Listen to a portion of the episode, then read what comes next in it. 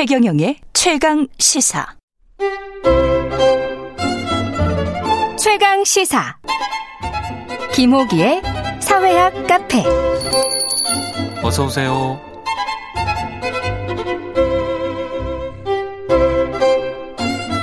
네, 뉴스의 이면에 있는 흐름과 우리 사회의 큰 담론에 대해 이야기해보는 김호기의 사회학 카페, 연세대학교 사회학과 김호기 교수님 나와 계십니다. 안녕하십니까? 네, 안녕하세요. 예. 오늘의 주제가 대통령의 시간. 방금 전에 대통령의 시간을 주로 의전 행사를 주관했던 탁현미 미성관이나 네, 예, 네, 예, 전화 연결을 했었는데 네, 예.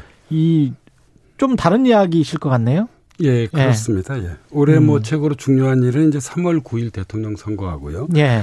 5월 10일 새 정부 출범인데요. 음. 사실 이보다 더 중요한 일은 예상컨대 없을 것 같습니다. 음. 예, 우리나라에서요. 예. 3월 9일 이제 미래 권력이 드디어 이제 현재 권력으로 음. 예, 바뀌게 되는데요. 예. 그러니까 새로운 정부, 새로운 대한민국에 진입하는 순간입니다. 그리고 이 모든 것의 주체는 이제 다름 아닌 새 대통령. 음. 그러니까 대통령의 시간이 매우 중요하다고 볼 수 있는데요. 네. 좀 학술적으로 얘기하자면 음. 어, 사실 역사를 결정하는 것들은 구조적인 조건과 개인적인 역량입니다. 주체적 역량이죠. 구조적인 조건과 개인적인 역량, 예. 주체적 근데, 역량. 예, 근데 예. 이제 이 구조적인 그런 힘들이 사실 대단히 크다고 볼 수 있어요. 역사가 짓누르고 있죠. 예, 사실. 우리가 우리의 뜻대로 되지 않습니다. 예. 근데 이제 이러한 구조적인 족쇄들이 이완되고 음. 개인이 가지고 있는 주체적 역량이 극대화되는 좀 수사적으로 얘기하면 유토피아적 시간이 열리는 때가 음. 바로 우리나라의 경우에서는 대통령 선거가 치러지고 새 정부가 바로 구성되는 바로 그 시기입니다. 예. 근데 그래서 우리만 우리만 예. 그렇게 생각하는 거 아니에요? 아니요 그렇지 않습니다. 선거 끝나고 나서는 늘 이제 일상으로 돌아가지 않습니까? 아, 니요 그래도 예, 그러니까 새 대통령이 네. 어떻게 마음 먹느냐에 따라서 아, 우리 사회의 방향이 달라질 수 있습니다. 조금 달라질 수 있습니까? 예, 예. 그래서 아. 이제 저는 올해 뭐 가장 중요한 화두 중에 하나는 바로 이러한 음. 대통령의 시간이라고 볼 수 있을 것 같다고 생각하고 있습니다. 지금 현직에 계신 분 문재인 대통령의 마지막 신년사 중에서 통합을 강조를 굉장히 많이 했어요. 희망을 담는 통합의 선거가 됐으면 좋겠다. 적대와 중흥화 분열이 아니라 사실은 유튜브 댓글이나 뭐 기사 댓글에도 그런 게 적대와 증오와 분열이 한 90% 정도 되는 것 같습니다. 예, 맞습니다. 예. 이 선거라고 하는 것은 기본적으로 이 선택의 정치인데요. 예. 그 선택이 끝나면 이제 다시 하나가 되는 음. 게 이제 민주주의의 원리라고 할 수 있죠. 그 사실 어떤 정부라 하더라도 자신을 지지한 사람들만의 정부가 아니라 음. 지지하지 않은 사람들의 정부이기도 합니다. 예. 예, 그래서 이제 에, 이 저는 어, 이 대통령께서 통합의 정부를 말씀하셨던 것 같은데 음. 물론 음. 어, 그렇다고 한다면 현 정부가 과연 통합의 정부였냐는 그렇게 또 질문을 할 수 있겠죠. 예, 예. 청취자 여러분들이 각자 알아서 예. 판단할 문제인 것 같습니다만, 그러니까 적어도 어, 대통령 선거와 아, 그 이를 통해서 구성되는 새 정부가 뭐 통합의 정부가 되길 바라는 마음은 다 뭐, 똑같겠죠. 예, 우리 예. 국민 다수의 마음이라고 생각합니다. 예. 그 지금 현재 여야 후보들 그래서 대선 공약들이 뭐 어떻게 보십니까? 이게 통합의 메시지가 많이 담겨 있습니까? 어떠, 어떻게 보세요? 이번 선거는 좀, 좀 독특한 것 같습니다. 독특해요? 예, 제가 이제 독특하다고 말씀드리는 까닭은 예. 어, 보통 이제 선거의 진행 과정이 그러니까 후보가 선출될 때까지는 우리가 보통 갈라치기 전략이라고 그러잖아요. 예. 그러니까 자기 지지 세력들을 결집하고 음. 그 다음에 이제 주요 정당들의 후보가 결정된 다음에는 중도 통합 전략이라고 그래서 그렇죠. 예, 통합을 좀 전면적으로 앞세우는데 어, 이, 이번 선거의 경우는 아직까지도 통합의 시간이 본격적으로 열리지 않은 것 같습니다. 아. 예, 예. 아, 선거가 한 2개월 정도 남아 있는데 음. 어, 앞으로 남은 이, 이 그, 어, 시간에는 어, 이, 이른바 아, 이제 중도 유동층이죠. 예. 예, 유동하는 중도층을 위한 어떤 통합의 전략들이 좀 더 본격화되지 않을까 그렇게 생각은 해보고 있습니다. 근데 그런 의미에서 국민의힘 같은 경우에 지금 귀중한 시간인데 지금 당내 선대위 안에서의 어떤 내분의 모습이 보이고 있고 후보가 공식 일정을 다 잠정 중단했기 때문에 다른 선대 관계자들도 지금 방송에 잘 안 나오고 있단 말입니다. 예, 거의 안 나오고 있는데 지금 현재 국민의 힘의 위기는 저는 예.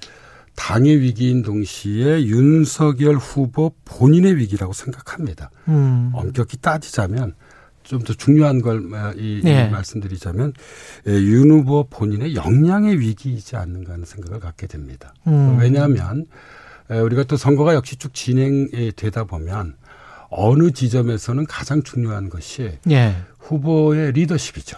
예. 예, 그런데 어, 지금 선거가 이, 이두 달밖에 남지 않았는데, 그러니까 윤 후보가 과연 5,200만에 달하는 이 대한민국을 새롭게 이끌어갈 그럴 어떤 역량, 음. 그런 리더십을 보여주고 있는지에 대해서 어, 저는 뭐 보수적 유권자들뿐만 아니라 우리 국민 다수가 현재 상당히 좀, 어, 이 의구스러운 눈초리로 지켜보고 있는 것 같습니다. 예. 그 실제로 여론조사에서도 보수적 유권자들이 그리고 그런 지역에 사는 분들의 한 70% 정도가 후보 교체가 필요한 것 아니냐 이런 지금 의견을 내놓을 정도니까요. 예. 예. 그러니까 뭐 다시 말씀드리자면 에, 이 윤석열 후보가 국민의힘 후보로 선택된 이유는 음. 정권 교체의 적임자라고 생각했기 때문입니다. 지난 11월 초에요. 어, 그리고 이제 정권 교체의 적임자의 어떤 그런 가장 중요한 기반이 됐던 것은 윤 후보가 가지고 있는 공정, 음, 뭐 어떤 한 후보, 예. 공정으로서의 이미지와 그 다음에 현 정부로부터 탄압받았다는 음. 예, 뭐 추인 갈등 기억하시죠? 그렇죠. 예, 이제 그런 순환의 이미지인데 예. 어, 사실 이 순환의 이미지는 후보로 선택될 때이지 후보로 음. 선택된 다음에는 수권 능력을 보여줘 줘야 하는 것이죠. 수권 능력. 예, 그런데 이제 이 수권 능력을 보여주지 못하고요. 더더욱이 음. 우리가 얘기하는 이제 가족 리스크에서 볼 수 있듯이 어, 이윤 후보를 상징하는 공정이라는 이미지도 어, 이런 표현이 어떨지 모르겠습니다만 좀 상처받은 공정의 상태로 현재 있다고 생각합니다. 예. 이런 것들이 저는 여론조사에 그대로 반영되어 있지 않나 하는 생각을 가지고 있습니다.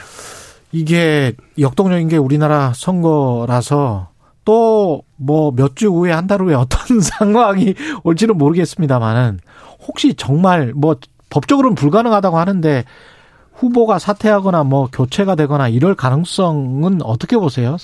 사- 어, 저는 좀 낮다고 보는 편인데요. 낮다. 그럼에도 불구하고 예.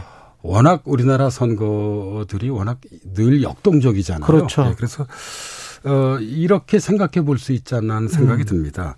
그러니까 제가 이제 낮다고 보는 까닭은 선거는 개인이 하는 것이 아니라 집단이 하는 것입니다. 음. 그러니까 윤 후보 주변에 이미 집단적 정치 이익이 형성되어 있습니다.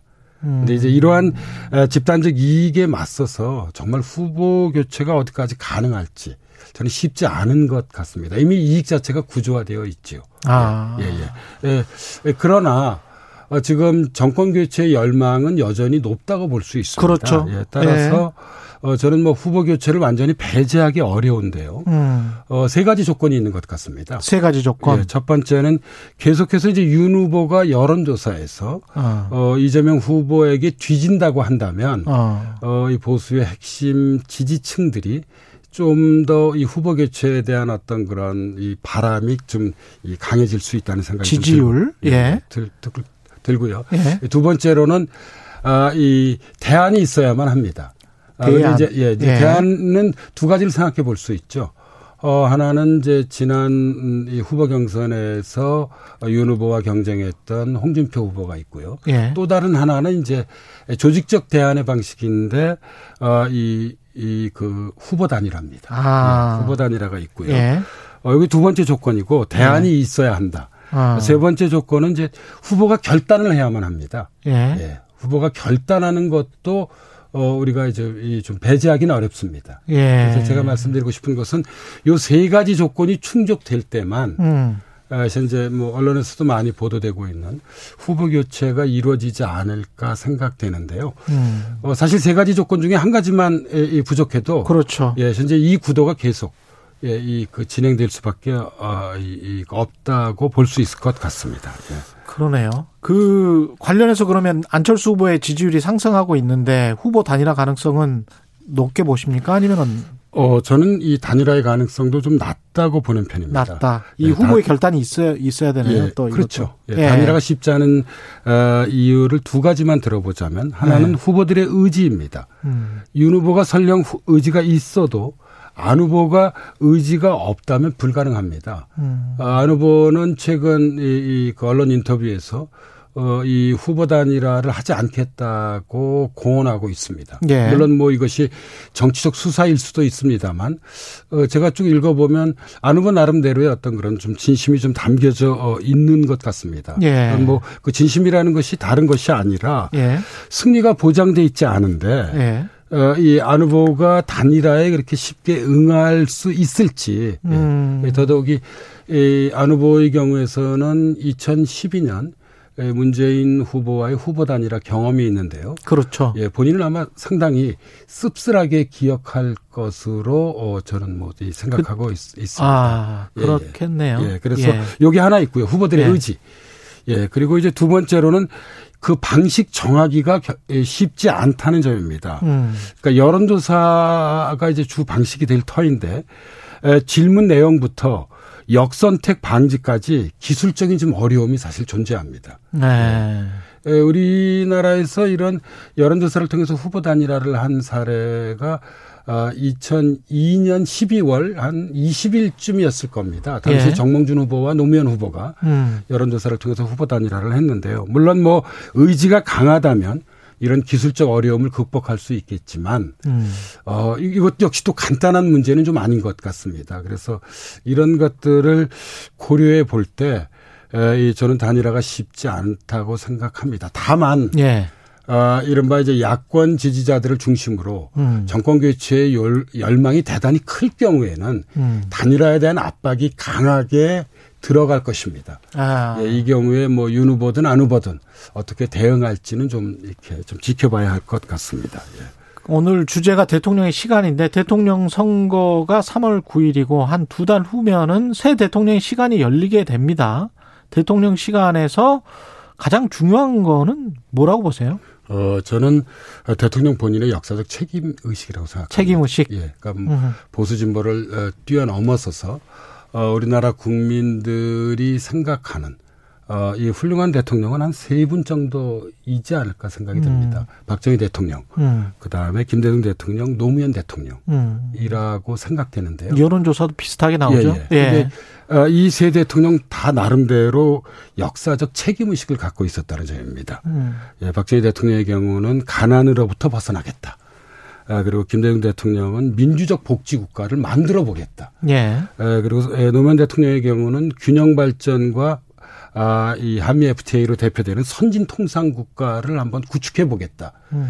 이런 역사적 책임 의식이 있었죠. 그러니까 예. 우리 사회를 좀 앞으로 전진시키겠다는 책임 의식입니다. 음. 저는 사실 어, 이 대통령 선거에서 이 받은 지지율이 에, 그 정부의 통치에 직접적 영향을 미치지 않는다고 생각합니다. 예. 조금 전에 예를 들었던 경우를 돌아보면 음. 김대중 대통령의 경우도 그 DJP 연합이라고 하는 어렵게 대통령이 됐고요. 그렇죠. 노무현 대통령도 정몽준 후보와의 단일화라고 하는 역시 또 어렵게 맞습니다. 대통령이 됐습니다. 예, 그러나 아, 정작 통치에서는 나름대로 주목할 만한 업적을 남겼죠. 음. 그러니까 사실 지금 뭐 이번 대선이 이뭐 일각에서는 시시하다 또 일각에서는 지지부진하다 음. 뭐 여러 가지 평가들이 있지만 예. 선거가 치러지고 새 대통령이 선출이 되면 음. 사실 대통령의 시간은 새롭게 열리는 것입니다. 예, 그래서 제 뭐 개인적 소망이기도 합니다만, 음. 어, 이 새 대통령이 누가 될지는 몰라도 음. 그새 대통령이 이런 역사적 책임 의식, 예, 대한민국을 좀 더 전진시키겠다라고 하는 것을 좀 가져주었으면 하는 그런 간절한 바람을 가지고 있습니다. 기자는 특성 자체가 이제 비관적인 인간들이 하는 직업이어서 그런지는 모르겠습니다만은 다음 대통령은 누가 되든 간에 굉장히 저는 힘들 것 같거든요. 코로나도 있고 경제도 돈만 푸는 정책에서 완전히 지금 새로운 대응을 해야 되는 인플레이션 때문에 그래서 누가 되든 정말 괴롭겠다. 그래서 저렇게 힘든 거를 왜 하려고 저렇게 부득불 우기는지 모르겠다 그런 생각도 드는데 다음 대, 새 대통령의 시간이 전진과 영광의 시간이 될까요? 아니면은 굉장히 고뇌와 고통의 시간이 될까요? 어떻게 보십니까? 고뇌와 고통의 시간이 될 가능성이 높지만 예. 아, 기자분들은 세계를 좀 비관적으로 해석을 하지만 예. 저희들은 학생들을 가리키기 때문에 예. 어, 이 낙관적으로 어, 저기 그 볼 수밖에 없습니다. 예. 그러니까 뭐 저희 두 사람의 것들을 묶은다면 이탈리아.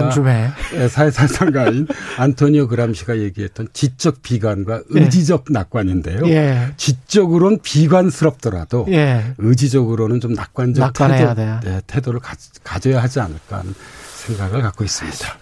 오늘 말씀 감사하고요. 사회학 카페 연세대학교 사회학과 김호기 교수님이었습니다. 고맙습니다. 네, 감사합니다. KBS 일라디오 최경련의 최강시사 듣고 계신 지금 시각은 8시 45분입니다.